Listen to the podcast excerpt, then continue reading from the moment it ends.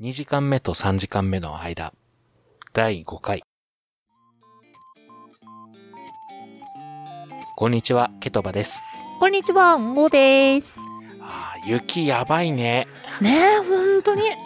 いや、もう、こんな白銀の世界久々に見たい。もうね、雪かき、ちょっと寒かったよ、マジで。 雪かき、え、結構大変でしょ、雪かき。俺やったことないんだけど。あ、そうなのうん。あれはね、なんだろう。め、すっごく積もるところには僕はちょっといなかったから、あんまりどうこう言えない、まあだから不慣れな人間的にはっていう形にはなるんだけど、疲れももちろんだけど寒いね。いや、寒いよ。寒いだって今最高気温0度よ。九州。ねえ。やばいって。もうちょっとね、ちょっと優しい感じだと嬉しいんだけどね。そう、もう、いよいよ12月、あ、12月じゃないな、もう1月だな、年越したな、 うん、ほんとね。 1月本気出してきたなっていう日なんですけど、あの、まあ、こうなるとね、皆さん外に出れないと思うので、うん。うん。あの、前回がね、運動会だったので、今回は僕がちょっと好きなこと喋ろうかなと。。うんイエーイもうね、あのーは、初リモート挑戦やからね。そう、ちょっとリモートなんで、初めて、ちょっとこんな雪の状態なんで、外にも出れないし、そう。あの、もう、今の時代にのっとった、ソーシャルディスタンスバッチリのリモート方式でね。そう、やっていくん で、ちょっと不慣れなとこもあるんで、頑張って喋っていこうかなと思います。ケトバガンバー頑張るよ。ってことで、えー、僕はですね、アニメはあんま見ないんですけど、結構映画は好きで見るので、映画の話しようかなと思うんですけど、うん Amazon プライムで、まあ昔の映画を結構よく見るんですけど、うん、あるね。その Amazon プライムで見れる映画を、まあ、結構名作って言われるものなんで、見たことある人も結構多いと思うんですけど、一応紹介していこうかなとおいおい、思います。ぜひぜひ。で、1個目。アメリカンスナイパー。いましたうんご、アメリ私カンもスナ見イたパこー。となうん。これ、あのーフィクションではなくって、あの、ノンフィクションを元にした映画。まあ、うん実話を元にした映画で、うん200人だったかな ?200 人を、あのー狙撃した凄腕の伝説って言われたスナイパーの話。い。へー。まあ、結構最近のあの、イラク戦争を題材にしたもので、実際に本当にあったことを、そのイラク戦争であったことをやった。だからもう結構ドキュメンタリー映画に近いものなんですけど、いや、最初ね、正直、あの、プロパガンダ映画かなって、要は見終わった後にさ、うん。 USA! USA! ってなんかこうなるタイプの映画かなって正直思ってたんですよ。おう。まあだってタイトルにアメリカンってついてるからさ。いやでもこれがね、割と良かった。へー。なんかね、どっちかっていうとこう、いや、敵は悪い。アメリカは正義。うん。アメリカは正しい。みたいな感じではなくって、うん。どっちかというとその戦争に行った人たちの PSDT? あのトラウあマー、PTSD。 ?PDSD だ。うん失礼しました。PDSD の、に苦しめられて蝕まれていく日常であったりとか、ケケトバケトバケトバ PTSD はい。 まあ、に蝕まれていく様子とか、それこそ戦争っていうものが、いかにその、身近な人の死を経験するものなのか、であったりとか、その、だから戦争に巻き込まれていく人たちの話うんうんに、割とどっちかというとスポットが当たっていて、うんあこれは、まあ、いい戦争映画だなと。まあ、戦争映画っていろいろ名作はありますけど、それこそスタンリー・キューブリックのフルメタル・ジャケットとか、いろいろ有名な作品はいっぱいあるんですけど、近代の戦争映画としては結構良作なんじゃないかなと思いますね。え何やっぱグッとくるのってそのヒューマンドラマ的なああ、なんだろうね。あの、一番僕良かったなと思うのは、誰も美化してないこと。へえこういう理由があって、この人は正義なんだみたいな描写は特に存在しなくって、戦争に加担する人、戦争に巻き込まれる人、戦争で亡くなる人っていう、割とそこら辺はね、あの、淡白に表現されてて、うんあんまり嫌味なく見れたなっていう映画ですね。うん。ただちょっと個人的に気になることがありましうて、死亡フラグをね、わかりやすく立ててくれん のよ。敵地に向かう車の中で、一人のね、うんその同僚みたいな人がさ、うん俺指輪買ったんだって言った瞬間に、あ、こいつ絶対死ぬと思って。えそれいえいつの映画だっけ え、いつだっけな ?2010 年代だったと思う。えああいやだとしたらちょっとまあいやまあでもそういった分かりやすさっていうのも一つの魅力ではあるのかなうん。だとは思う。けど、そんなわかりやすく立ててくれんだっていうのが個人的にはツ ボなんだよね。まあ、実際に亡くなってショックは受けるんだけど。本当にね。まあねまあ、なので、アメリカンスナイパー。だからちょっと、こう、心には来る作品だから、精神的にゆとりがあるときに、平和について考えるときに、ぜひ見てみてください。割とカロリー高そうな映画やねそうだね。描写も結構ちょっとグロテスクなものもあるから、おおちょっと、あの、ネタバレになるから言えないけど、うんあ、戦争ってそうだよねって思わされるシーンはいくつかありますね。うーんじゃあ、次の映画。はいはいこれも結構名作と言われてる作品なんですけど、セブン。それはなんか耳にしたことある気がするなうん。ブラピーが出てるやつだね。うん7つの大罪を、なんていうのかな。7つの大罪をモチーフにした連続殺人事件を追う刑事の話。あのーオタク的には7つの大罪って聞いた瞬間に頭の中に生き物係が流れてしまいましたサーセンメリオダスの方かな。なりやまぬ あかんあかんあかんまあ、これもね、どっちかっていうと、さっき見たアメリカンスナイパーと同じように、ちょっとグロデスクなシーンが多い映画かな。うん今でこそ、この手法っていうのは一般的になったけど、当時から見たらこのエンドの仕方、最後の終わり方っていうのは多分革新的な映画だったんだろうなってで思う映画ですね。うん途中からね、結末はちょっと読めちゃう部分は正直ある。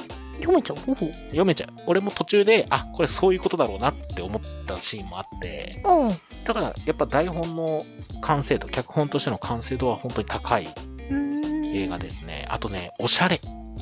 へえ画角とか雰囲気とか音楽とかもうねいちいちおしゃれなんよおおケトバ好きそうそうっすあ好きかって言われると僕的には評価は3.5ぐらいえ嘘なんであのねちょっとこうストーリー的にはうんうん僕的にはあのちょっと予想できちゃったっていう大どんでん返しが欲しかったなってちょっと正直思っちゃっててああなるほどねまあちょっとこれもあんまり話すとうんネタバレになってしまうのででもなんだろう、そういったどんでん返しが、まあ、大どんでん返しがないようなストーリーって言ったら、ちょっとあんまりにも聞こえが悪いかもしれないけど、でもなんかその、言ってくれるだろうなっていうルートにちゃんと言ってくれるって、すごい気楽に見れて、割と僕的には好きなんだけどな。なんか多分期待しすぎちゃったんだと思う。なんかこう名作って言われてたから、なるほどね。うん、僕の中で勝手にハードルが上がっちゃって、はいはいはい。あ、ここからどうなるんだ、うん、なるほどって感じで終わってしまった感じかな。なるほどなるほど。まあでも名作は名作だと思います。あの、本当にそういう先入観なしで見たら、普通にいい映画ですね。へえ。これもあの、ぜひ Amazon プライムで見れるので、見てみてください。最後の映画なんですけど、はいはい。きっとうまくいく。えーっと、あの、ベンチに座ってる。そうそうそうそうそうあそのうはいはいはいはいそはうい。インド映画あ、俺インド映画なんだ。インド映画これはね僕の中ではこの3本の中で一番自分の中にヒットしたかなあのーこの前ラジオ外でちょこちょこっと言ってたなんかすごい本当にすごい綺麗な構成のって言ってたうんもうお手本のような台本の構成うーんあのね正直ご都合な台本なんですようんでもね見ててちょっと胸が熱くなるんですよねあうんいやそれでええねんってな るそれでええねんってなる映画、ーうんまあ、ストーリーとしてはその大学のうん仲良し3人組っていうとちょっと語弊あるかもしれないけど、うん出会った3人の友人がいて、そのうちの1人、まあ、大学卒業後行方をくらますんですね。うんで、ある日、そいつの居場所が分かったってことが分かって、その友人2人がそいつに会いに行こうとするところから物語がスタートして、うん車の中で、こう、当時の大学生活を思い返しながら、こいつってこういうやつだったよね、こういうことがあったよねっていうのをこう振り返りながら、こう見ていく、再会までを、道筋をこう辿っていくっていうおー映画なんですけど、うんまあこれのね、いいところ、まあちょっとね、インドの、その、現代社会の問題とかっていうのも入ってるから、日本人からすると、あ、インドってそうなんだっていうところもあるし、うんあ、ここは、ここは日本と一緒だなっていう部分もあって、うんまあ、そこを理解してみるとより楽しめるかな。へえうん、いや、これはね、あの、疲れた時に見てほしい。おじゃあ割とカロリー低めなカロリー低めだし、結構のんびり見れるし、あーあの、インド映画って、その、合間合間にダンスシーンがあるんですよ。うんうんあれ結構いいね。へえ俺あんまり、それ、インド映画って見たことないんだけど、うんなんかね、ちょうどいいタイミングで入ってくれて、うん頭を一回空っぽにできる。ああなるほどねそうう、んくすって笑える。うんそのダンスで。うんうんやっぱなんかサスペンスとかってずっと緊張してたりとかしてさ、うん疲れるじゃん。うんまあそれも好きなんだけど、ああ、インド映画って割とそういう意味では見る人に優しいんだなっていうのはすごい思った。うんうん。いや、いい映画ですよ。きっとうまくいく。うんあのータイトルだけ何回も耳にはしてたからなんか人生に悩んだ時に見てほしい映画かもしれない。へえそういう意味ではすごいいい映画だと思います、あれは。ですね。映画は、まあとりあえずこの3本を最近見たんですけど、うんあと、最近ちょっと面白かったドラマの話なんですけど、はいは岸辺露伴は動かない。いうんで、んごは、ジョジョの奇妙な冒険って見たことありますあのオタク名乗っておきながら申し訳ないんだけど大まかなストーリーと名前くらいああ、そのなんだろうがっつり読んだり見たりはないっすねうん。僕はあの、アニメ漫画見ないって言ってて、いくつかは見てて、そのうちの1個がジョジョなんですけど、うん岸辺露伴は動かないっていうのは、ジョジョ第4部の登場人物のスピンオフなんですよ。あスピンオフスピンオフ。へそえの4部に出てくる岸辺露伴、岸辺露伴っていう漫画家の、あの、スピンオフ、その人を主人公にした話で、うん本編とはあんまりつながりがないものなんですよ。まあ、スタンドとか、いわゆるジョジョでいうスタンドっていうのは出てくるんですけど。うんで、実写ものってさ、難しいじゃん。まあねで、正直、ちょっと期待してなくって、うんなんかこう、スタンド出てくるのかな、CG でどうすんだろうな、みたいな。うんそのシーンどう表現すんねんって思ってたんですけど、うんいや、これがね、意外に良かったんですよ。うんこれは面白いと思って、普通に週1でやってほしいわって思うぐらいだった。週一のドラマではないってことそう、あの、3日連続特別版みたいな、特別の実写化みたいな。年末年始、新春の特別ドラマみたいな感じで。うん主演が高橋一生さん。うんうんいや、まず良かった点が、まあ、高橋一生さんの演技は素晴らしかったですね。うんへえあの、まあ、ロハンって結構悪の強いキャラクターで、うんあの、有名なセリフであの、だが断るっていう、うんあれを言ったキャラクターの、結構悪の強いキャラクターなんですけど、いや、まあこれが結構上手に演熱演されてて、うんうんうん、あの、ジョジョ好きからしても、全然違和感なく見れましたね。へえうんそれこそ有名なキャラクターだったらファン的にはまあまあ、温かい目で見づらいって言ったらちょっとおかしいけどまあそうだねう。ん確実に車に構えてみはするよね。だよねうん。でも全然、おー、岸辺露伴、うんって感じだった。へえうんうん。あともう一個さっき言ってた、スタンド。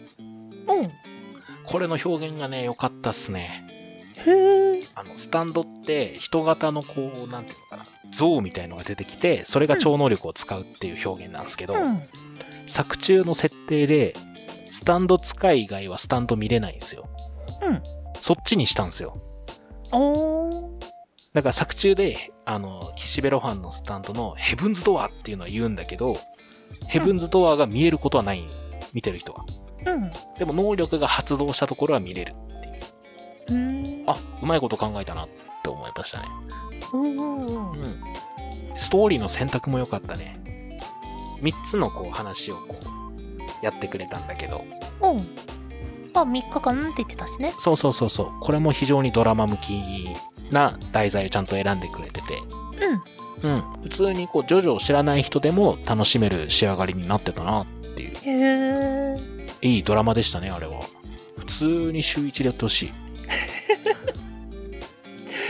いや、でもね、いいなと思ったものが、その週1になったり、続編になったりすると、どんどん落ちてく様を何回も見てるからね。そうなんだよね。だから、なんか来年とかまたやってくんないかなってそう。思う。なんかやっぱ、んなんだろう、これの続きだから大丈夫というよりは、もうそれ自体を僕は愛するようにしてます よ。それが正しいのかもしれない。でまあ少なくとも今回そういったあのドラマの成功があったっていうのは、おういいじゃんっていうふうに、まあ僕的には思いましたけどね。うん。ツイッター見てると賛否両論っぽいおーかな。まあ、どうしてもね、あの、熱狂的なファンがいる作品の実写化は賛否両論になりがちなので、うん。僕的には結構良かったなと。えー、いい、あの、努力作じゃない。なんて言えばいいんだ。意欲作だ。意欲作だ。うん。意欲作だったと思いますよ。おー岸辺露伴は動かない。うんですかね。うん。。はいい。ぜひぜひ。まあちょっともう放送が終わったので、それはアマプラでは見れない。これアマプラで見れないんだけど、ちょっとあらら喋りたかった。 この岸辺露伴は動かないは面白かったよっていう話をしたかった。おお。いいドラマだったんで、もしなんかこう録画してて、まだ見てないなって人がいたら、ちょっと見てください。なんかまたね、その、まあアマプラとは言わないけど、どっかの形でもう一回見ることができたらね。そうだね、なんかどっか上げてほしいね。Amazon プライムとか Netflix とか。うん。うん。今そういう配信媒体が増えたからね。増えましたね。まあ僕会は基本的にそういうアマプラとか、見たやつとか、うん好きなものをペラペラこうやって喋っていこうかなと、思います。無語的に気になる作品はありました今日のだ、あえっと、その4作品の中でってことうん。えっとね、ずっと気になってたっていう意味では、えっと、きっとうまくいく。うん。あれね、いや、アマプラユーザーなら多分、ホーム画面に表示されるきっとうまくいくの文字を何度も目にしてると思うよ。うん。で、ちょっとね、そのタイミングで僕が見てたのはアニメだったんでですね、 ちょっとそっちの方にはね、あの、そうねマウスが動かなかったわけですけど、はいはいはい。なんけども、あの、何、ケトバがそう、良かったよっていうのは、まあ、ちょっと僕的にも、マウスがね、若干そっちの方に向かいかねないね。じゃあぜひ見てください。うーん。でも僕今、その、ポケモン映画を追ってるわけですよ。ああ、言ってましたね。うん。でも、あと、あの、今、6合目、7合目まで登ったから、うん。まあちょっと乾燥した後かな。大丈夫大丈夫。あの、むこさはい。ん、きっとうまくいく。はーえーい。日産ラジ オと、あ今日は終わりの時終わ間らすな、と終わならってすな。終わらす な。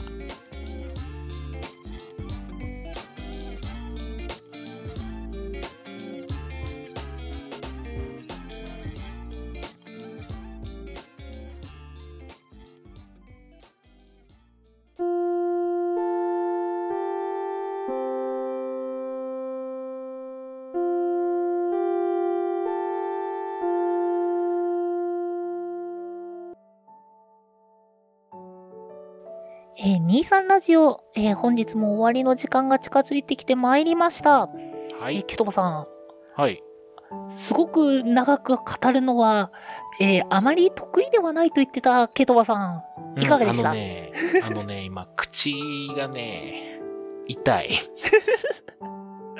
でも好きなことだったら結構、パラパラっと続く感じしないいやー、あの、喋るってやっぱ、ポッドキャストやっといてなんだよって話なんですけど、うん。喋るって才能だなって思いま した。本当に。ちょっと練習します。いやでも、本当にこういう形をとってすごい思うのは、あの、テレビに映ってる方とか、その YouTuber の方とか、ないし、ポッドキャストを配信されてる方とかって、本当、こういったことをあの、綺麗に一つの形にしてるっていうのはすごいなっていうのは割と思ったよね。すごい。いや、ほん僕ますすごいごい思ったんですよ。そうそう、あの、うんことプライベートで二人だったらいくらでも喋れるんだけど、こうなるとなかなかね、喋りづらいんだよね。え、なに、なにその告白怖い。はい、ということで、えー、お便りはですね、23radio.podcast.gmail まで、その他、Twitter、ノートなどは概要欄をご確認ください。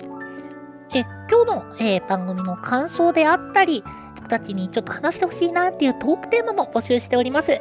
また、今日扱った以外にも、こういった映画おすすめだよなどもありましたら、ぜひぜひ、えーお気軽にメールの方をよろしくお願いいたします。お願いします。ということで、えーはい今日の、えーお相手は、声の高い方のうんごと、ケトバでした。またねー。